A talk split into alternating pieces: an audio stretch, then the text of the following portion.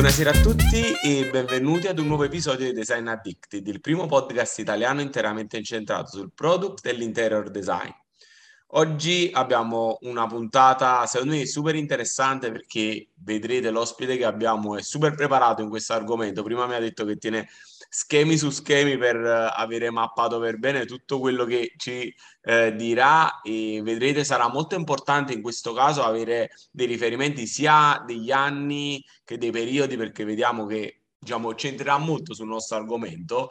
Uh, ve lo sto nascondendo all'inizio perché non vi voglio dare subito, anche se avete letto il, il, titolo della puntata, forse già lo sapete, però abbiamo la fortuna di avere con noi eh, Marta Marostica eh, di eh, Design Movie.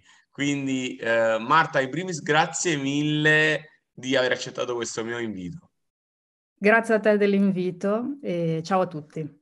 Marta, prima di iniziare, allora io ti seguo moltissimi di quelli che, tra virgolette, seguono il podcast e la nostra paginistica già ti seguono, però prima di iniziare ci racconti eh, questo, questo, tuo spazio che come tu raccont- mi raccontavi è un hobby per te, eh, come è nato, cosa fai di preciso e come lo strutturi. Eh, mi fa piacere dire, prima di passarti la parola, che Marta comunque fa l'architetto nella vita. Questo è un hobby che lega due sue grandissime passioni.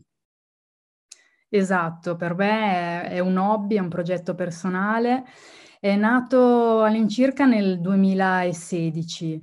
Io lavoro a stretto contatto con le aziende dell'arredamento e mi era capitato varie volte di parlare con, eh, con gli imprenditori del, del, settore arredo e ogni tanto mi raccontavano che alcuni loro prodotti eh, erano stati inseriti all'interno di alcune produzioni cinematografiche.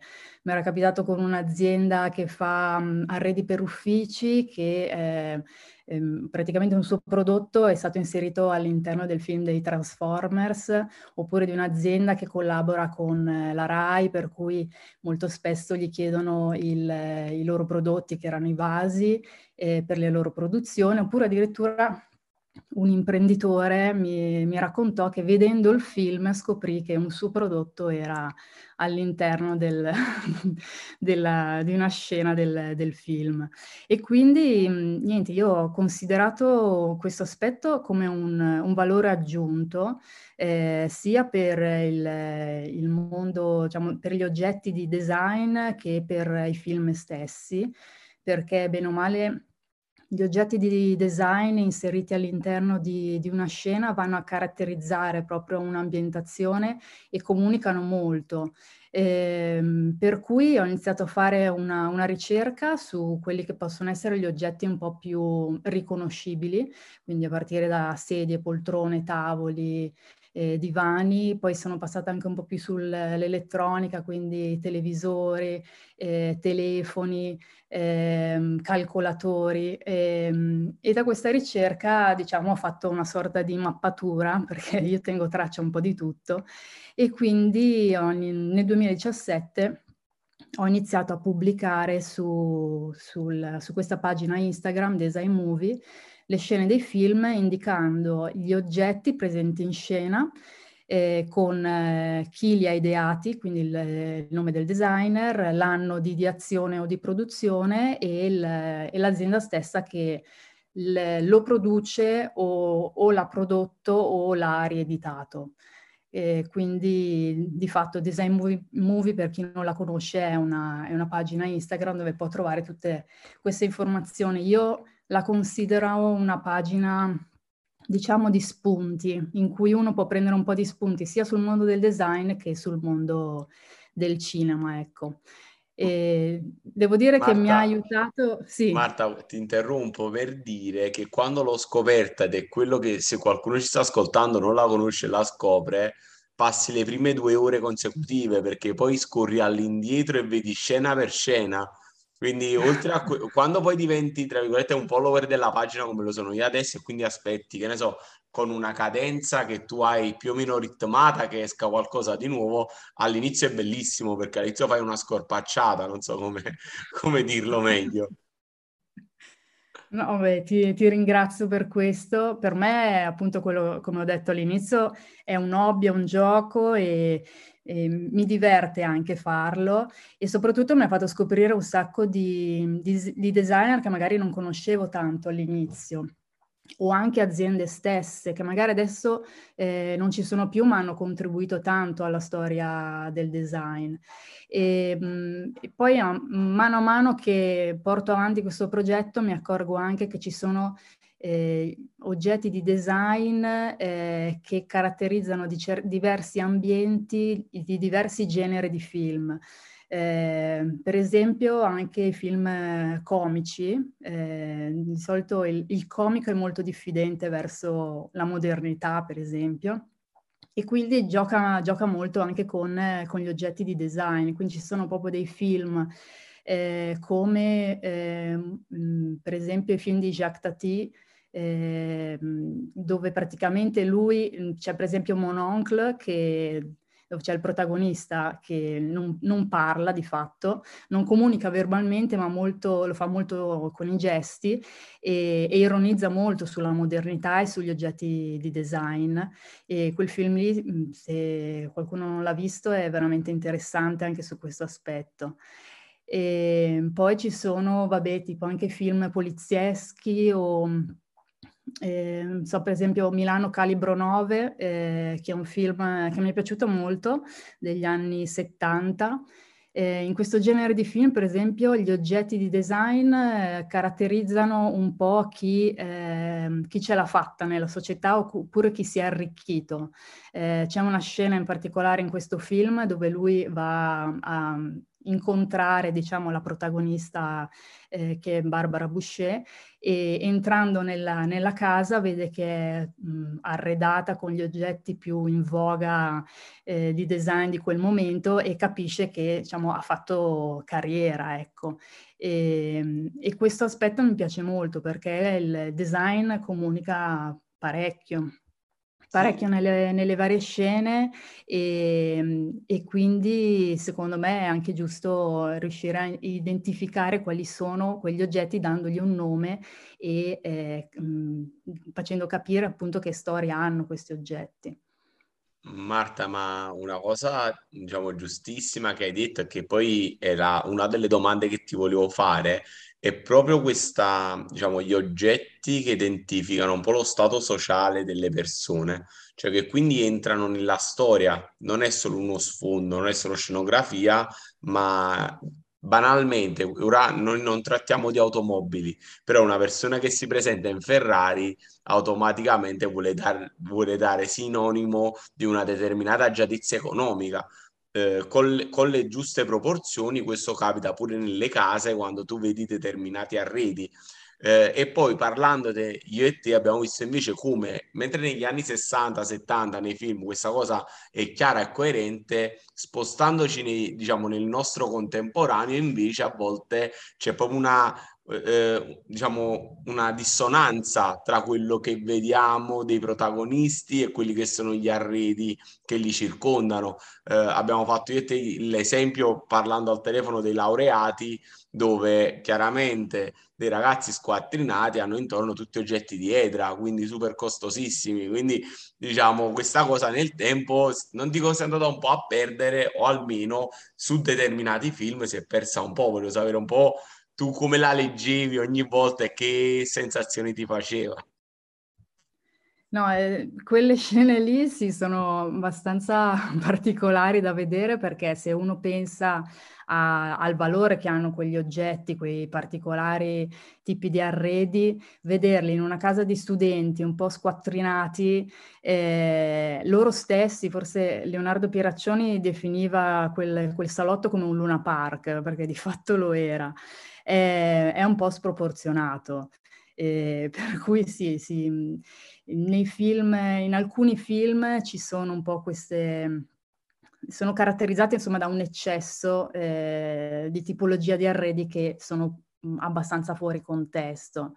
Eh, ce ne sono mh, anche altri di esempi, magari anche di sovraccarico di oggetti di design, soprattutto eh, secondo me lo si nota anche con le lampade, eh, quando vedi tantissime lampade, c'è una scena per esempio di Amore mio aiutami di Monica Vitti con Alberto Sordi, nella stessa stanza si vede un annesso, una lampada arco, una, una lesbo, eh, un fontana, cioè eh, è veramente sovraccaricato, quindi è un po' eccessivo.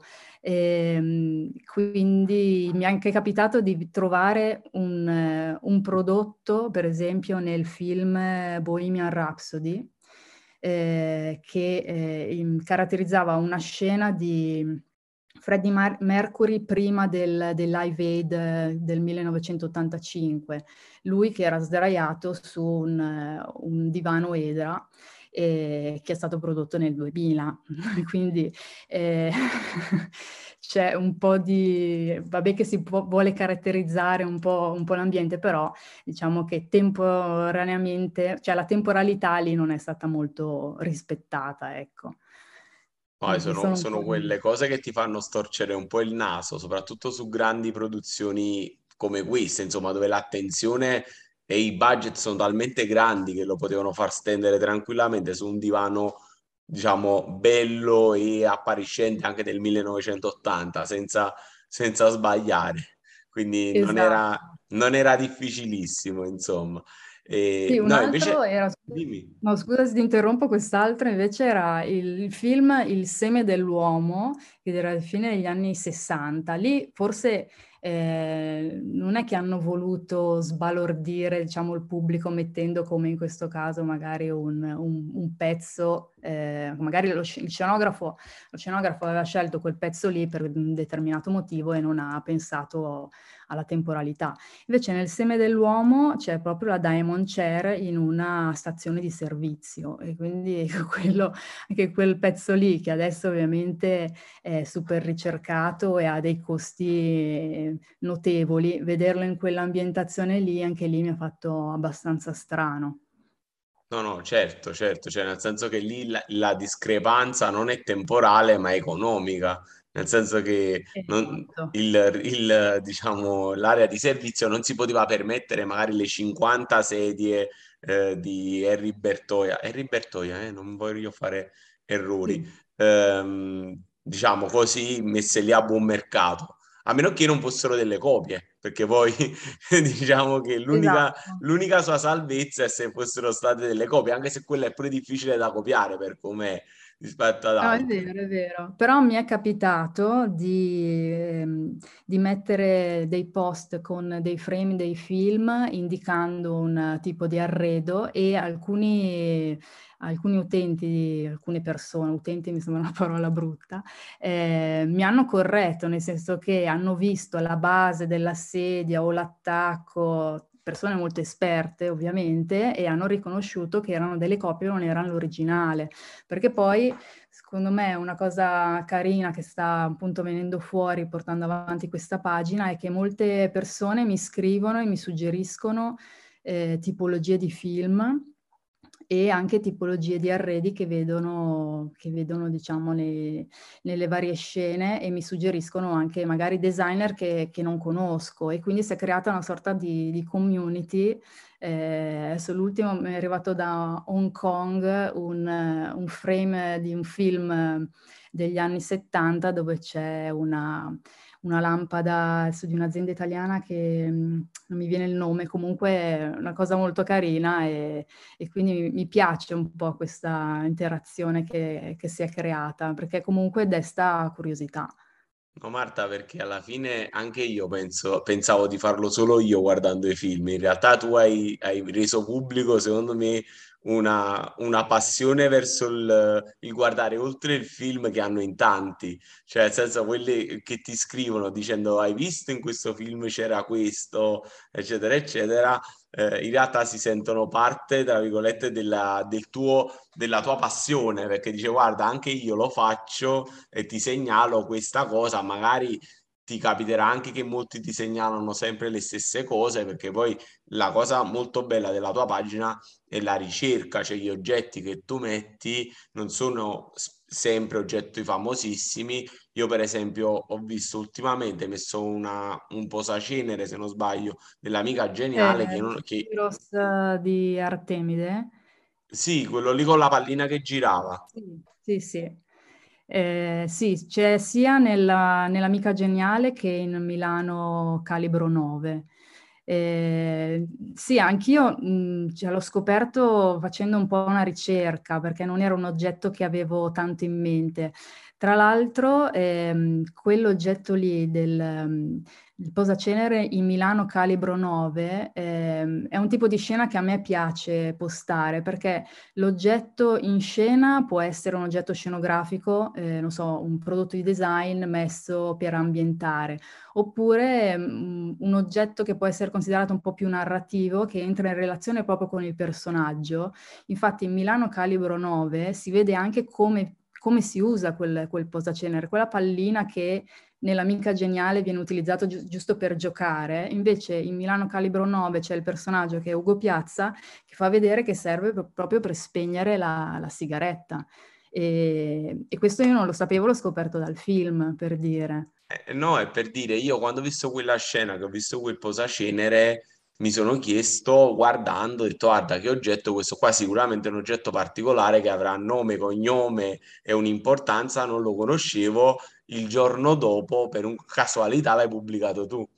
Perché stavo vedendo, vedevo quella, cioè, sai quando tu vedi un oggetto, dici ok, io questo oggetto, cioè oramai, ma questo l'hai detto tu e mi è capitato pure a me, quando lo fai per anni, cominci a avere occhio per le cose che sicuramente hanno una storia. Cioè, pure se tu vedi una scena di un film, vedi una lampada e in quel momento non riconosci che lampada è, però hai occhio per dire questa non è una lampada come tutte le altre, questa sicuramente sarà. E magari riesci dal tipo di cristallo, da come è curvata, dal materiale a dire pure secondo me questa la fa Foscarini, secondo me questa è una lampada di Fontanarte. Perché hai in mente dei come ti posso dire, una specie di parametri sotto i quali è probabile che quell'oggetto eh, sia nato. Certo, sì, sì. Non, non so se ti capita.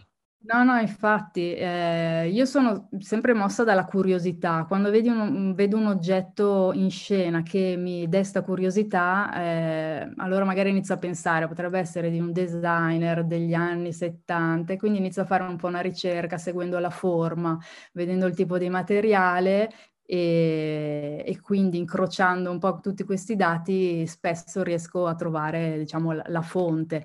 Poi cerco di incrociare i diversi siti perché mi è capitato anche di mh, trovare degli oggetti che magari venivano pubblicati da un unico sito e poi si scopriva che non eh, che non era fatto da quel designer o prodotto da quell'azienda, perché comunque su internet non sempre si trovano le, le notizie ufficiali, eh, però è sempre la curiosità che mi, che mi fa smuovere un po' questa, questa ricerca. Poi a volte non trovo quell'oggetto e quindi mi rimane fisso in testa per settimane e, e eh, no, sono no. ancora lì.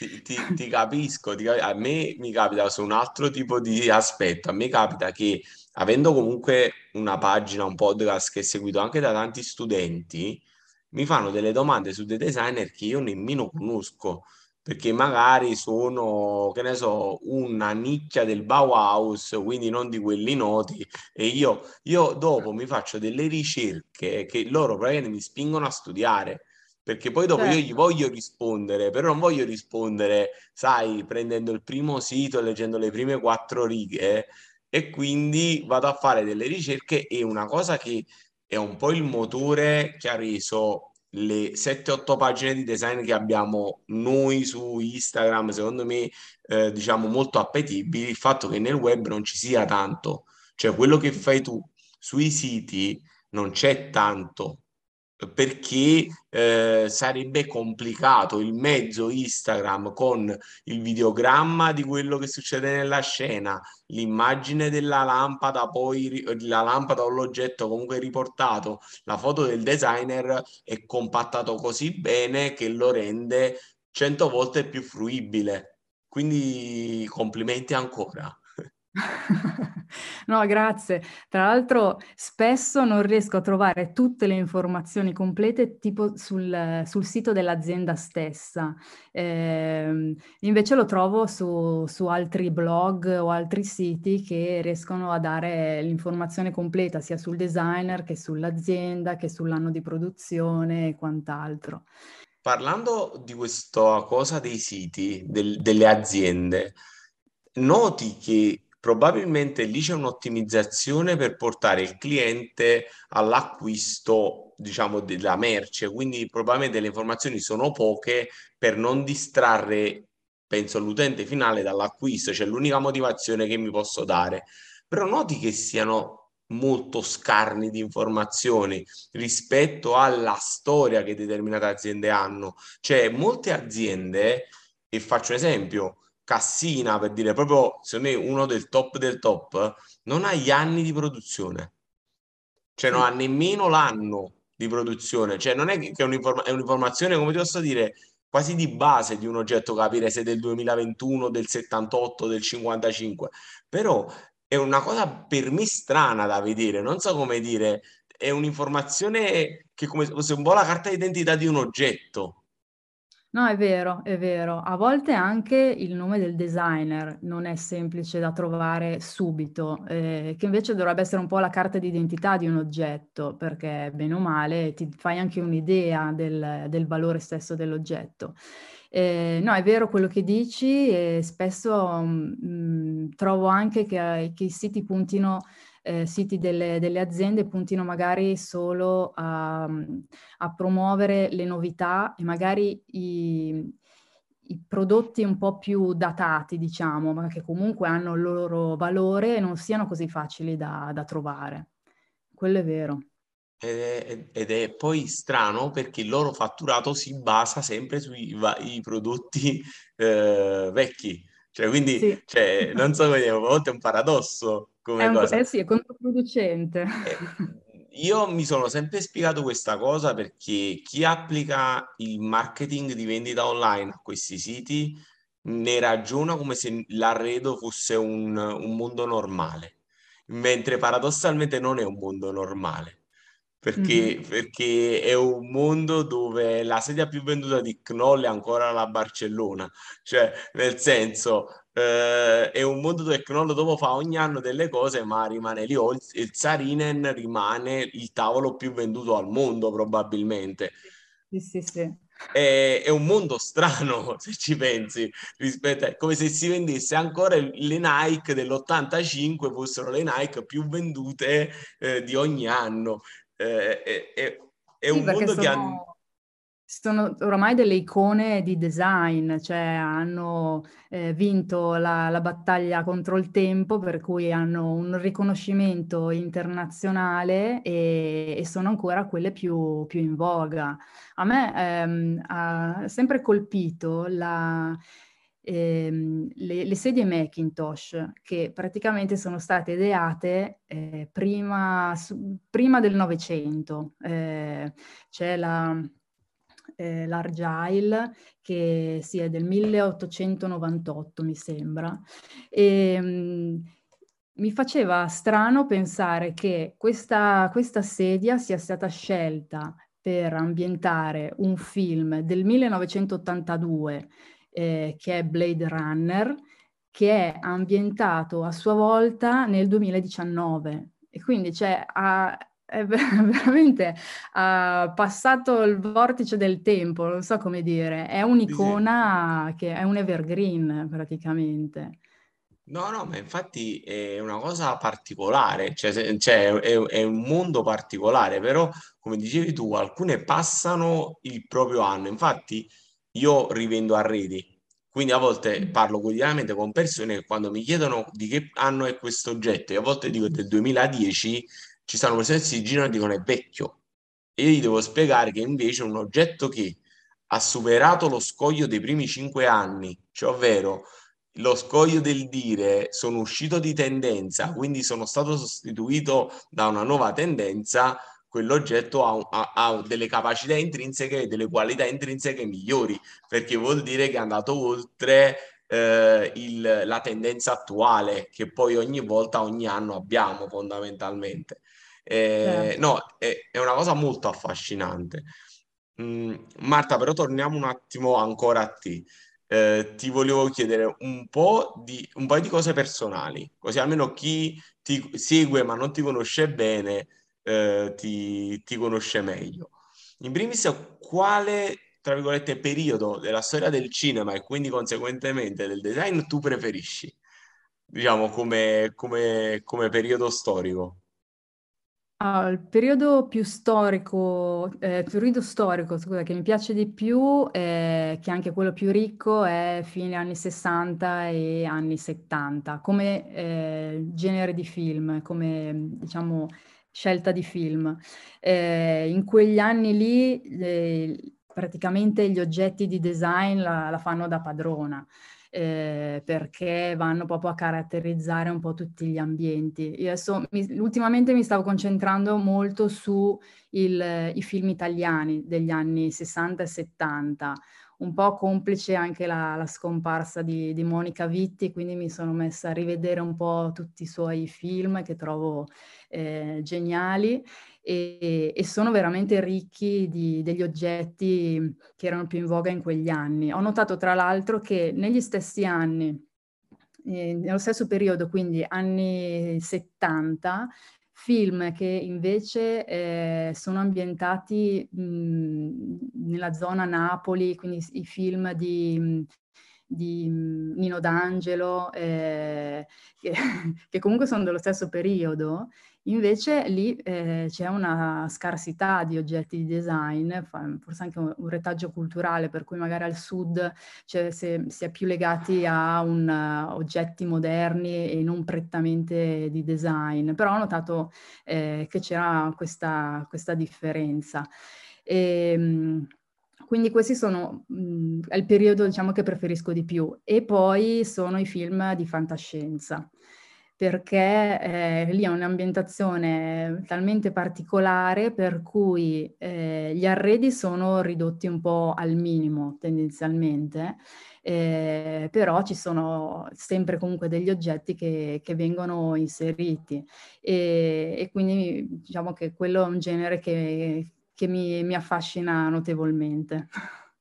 Marta, eh, mi collego a questo perché tu devi sapere che l'altro ieri ho fatto, la, ho fatto, una cosa che sto cominciando a fare quest'anno e lo dico anche a chi ascolta il podcast se vogliono partecipare, eh, proprio quasi copiando un podcast di cinema che io seguo sempre, che è Cinefax, che non so se tu segui, ma Vabbè, sono, sono, un amante dei podcast, quindi diciamo ah. chiaramente me li, me li, sento tantissimi, cioè raccogliere le, le domande dal pubblico per l'ospite.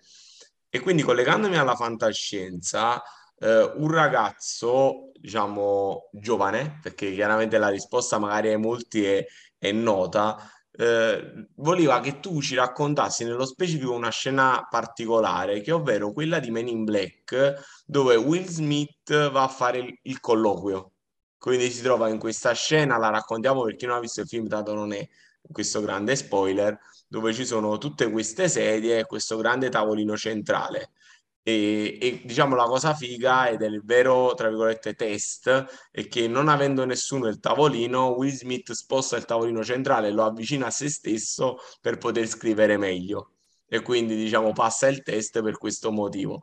Eh, ci sono due oggetti eh, molto caratteristici e torniamo a quello che dicevi, parlando quasi di fantascienza, perché comunque Men in Black diciamo vorremmo definirlo, penso sia fantascienza a tutti gli effetti, eh, erano presi dai oggetti molto particolari, molto riconoscibili in ambienti, come dicevi tu, totalmente vuoti. In questa scena ci stanno solo queste poltrone e questo singolo tavolino. Sì, esatto, no, quella scena lì è una scena bellissima, tra l'altro, e il test di intelligenza non era tanto nei, nei, documenti che dovevano compilare, ma non a caso questi sono oggetti che io considero oggetti narrativi perché entrano proprio in relazione con, con i personaggi, in questo caso anche con il protagonista. È stata scelta proprio la Ovalia Egg Chair e il tavolino Tulip ehm, mh, la scelta appunto di questa poltrona scomoda è stata scelta apposta per superare questo test di intelligenza per cui nell'impossibilità di poter compilare questi documenti su questa poltrona che di fatto eh, è scomoda per quella funzione, eh, Will Smith va a spostare il tavolino per potersi diciamo appoggiare e, e compilare il documento.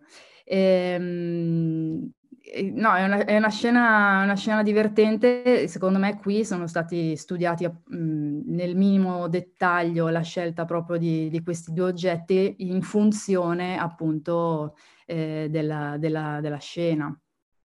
Molti, e anche noi, perché siamo sinceri, abbiamo fatto un piccolo taglio perché, perché io mi stavo confondendo.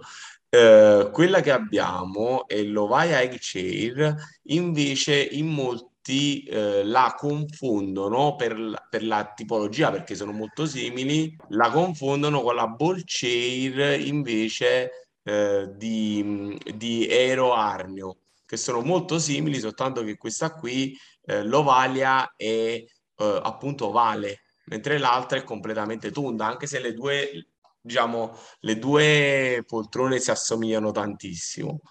Eh, però sì, eh, è una scena iconica come chiaramente parlando dello spazio è iconico tutto quello che c'è in 2001 di sé nello spazio sì. perché lì eh, gli arredi addirittura sono diventati parte del film mm-hmm, come... Sì, esatto. esatto anche le, le, produzioni cinematografiche hanno influenzato eh, varie volte anche le, le produzioni stesse di, di arredi eh, ci sono, cioè per esempio eh, avevo letto che Blade Runner eh, ha ispirato, cioè in realtà il, ehm, i registratori, no, le, le radio delle, delle, auto, lo sviluppo di questo prodotto eh, deve molto a Blade Runner perché eh, sono stati ideati per quel film prodotti che eh, praticamente sono legati a questa, alle, alle radio delle auto.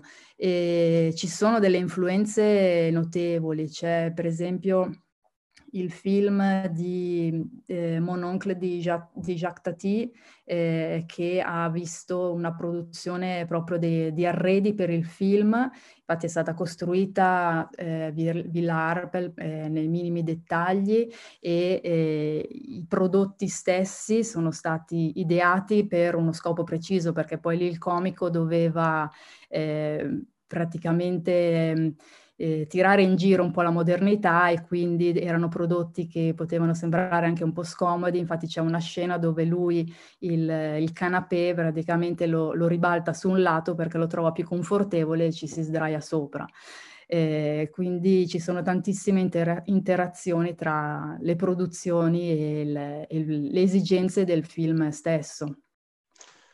Marta, chiaramente noi ora stiamo facendo la cosa più complicata del mondo, cioè raccontare dei film tramite l'audio, quindi spero che mm. le persone un po' ci stiano seguendo, un po', se hanno dato forfè, sono già a, diciamo, a, a, guardare sui nostri profili quelli che sono, e sul tuo in particolare, quelli che sono i film e i riferimenti.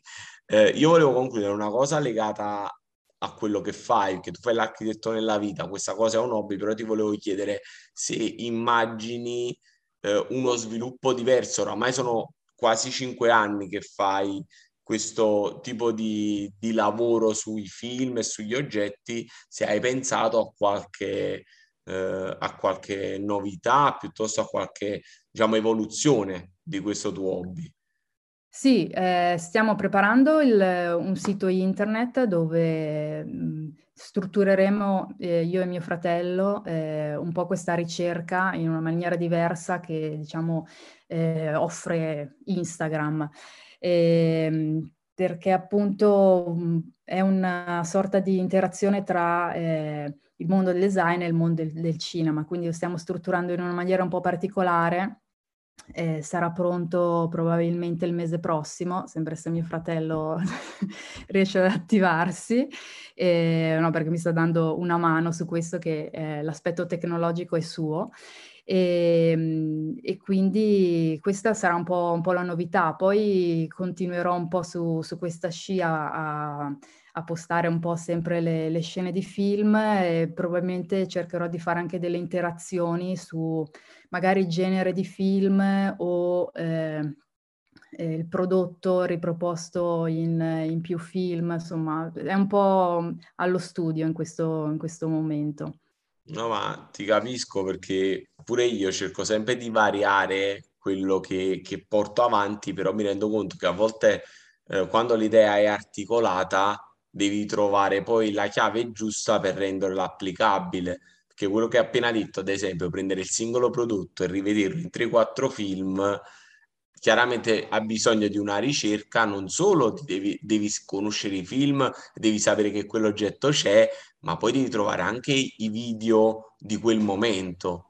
E sì. visto che sappiamo che comunque ora sta andando quasi tutto in piattaforma streaming e quindi registrarlo è quasi impossibile, diventa sempre più complicato eh, andare a ritrovare gli estratti.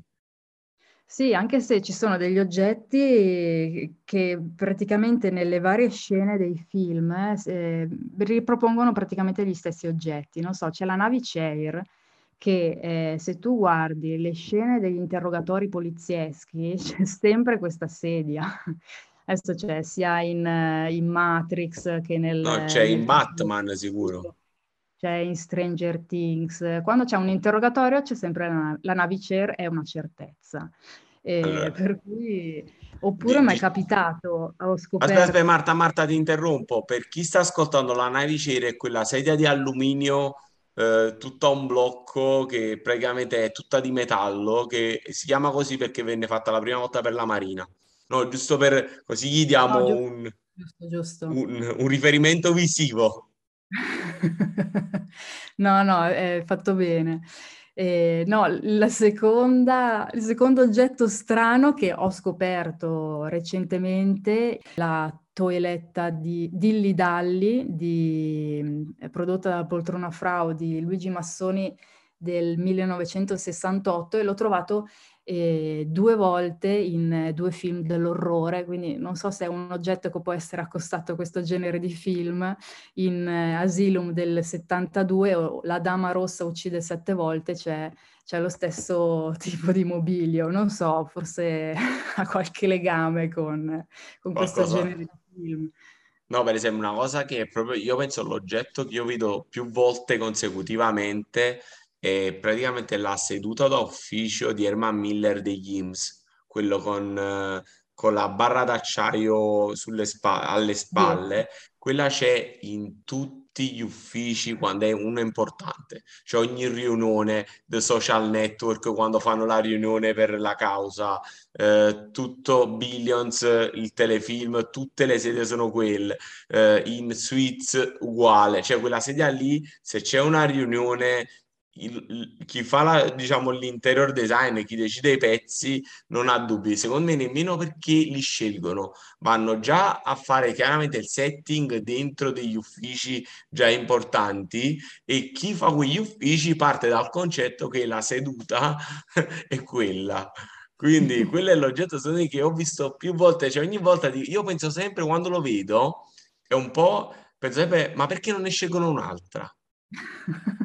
Cioè, non so, variarla un po'. Sì, io, io devi, devi, sapere che ho degli oggetti che mi piacciono tanto, però a volte mi chiedo, ma perché sempre lo stesso? L'arco di floss, io mi chiedo perché, cioè esistono tantissime lampade piantane con quel tipo di gusto lì.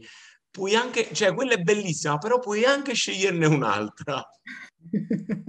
sì, puoi farci benissimo una nuova pagina Instagram con tutti i frame dei film con la lampada arco, perché è ovunque proprio. Esatto, dico io, ne puoi fare pure, ce ne sono tante di lampade ad, cioè ad arco come, come, come forma, però lo stesso vale per le sedie. Cioè, quando vedo quelle sedie è quella, dico ok, è un ufficio e così, cioè non ci sta poco da, da ragionare.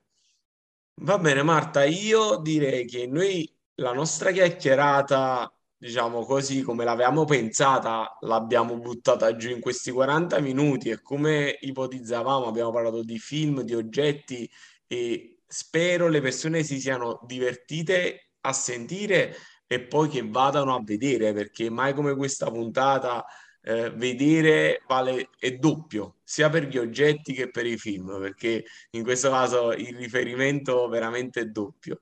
Eh, io ti ringrazio tantissimo perché eh, te l'ho detto quando ti ho scritto, ti seguo, cioè avevo piacere che tu partecipassi a una nostra puntata perché eh, come ripetevo all'inizio e mi piace ripeterlo pure alla fine, non lo fai per dover pubblicare qualcosa. Ogni contenuto è interessante perché l'oggetto non è banale, cioè non è che vai a ritrovare sempre l'arco di Floss, eh, sono sempre oggetti molto molto di nicchia e questo porta le persone, oltre che a conoscerli, a studiare anche dei designer delle aziende che, come dicevi tu all'inizio, magari o sono poco noti o non esistono più, quindi è veramente qualcosa che ti spinge a migliorare. Quindi veramente il tuo, il tuo lavoro non è solamente di intrattenimento, ma è di estrema qualità e quindi ti ringrazio a nome di tutti quelli che ti seguono. Oh, grazie mille, grazie a te perché mi hai anche dato l'opportunità di, di vedere un po' il lavoro fatto e eh, diciamo vederlo anche esternamente, perché a volte uno è tanto dentro nel proprio lavoro che non capisce magari se è ripetitivo oppure se deve prendere un'altra direzione. Secondo me anche questa chiacchierata mi ha, mi ha sicuramente chiarito tanti aspetti e per cui no, grazie a te ancora dell'invito e mm, continuerò a seguire i tuoi podcast che anche quelli sono sempre molto interessanti e mi hanno aiutato comunque anche in questo, in questo lavoro. Marta, grazie mille a te. Allora, io chiuderei qui questa puntata. È stata con noi Marta Marostica di Design Movie con qualche underscore dopo, se lo volete cercare su Instagram. Perché, per renderlo eh, più complicato. Eh, per renderlo un po' più complicato, insomma. Però lo notate, c'è una locandina bianca, c'è il, il logo è bianco con il rosa, quindi eh, lo, lo, riconoscete anche così. e, e chiaramente eh, è stato bello avere Marta con noi anche perché abbiamo sentito la sua voce, l'abbiamo sentita chiacchierare. Chiaramente la pagina è molto più, eh, diciamo, didascalica, nel senso che lei non compare in prima persona, compaiono le opere e gli arredi. Quindi mi ha fatto super piacere Marta e grazie mille ancora. Grazie, grazie anche a te, davvero.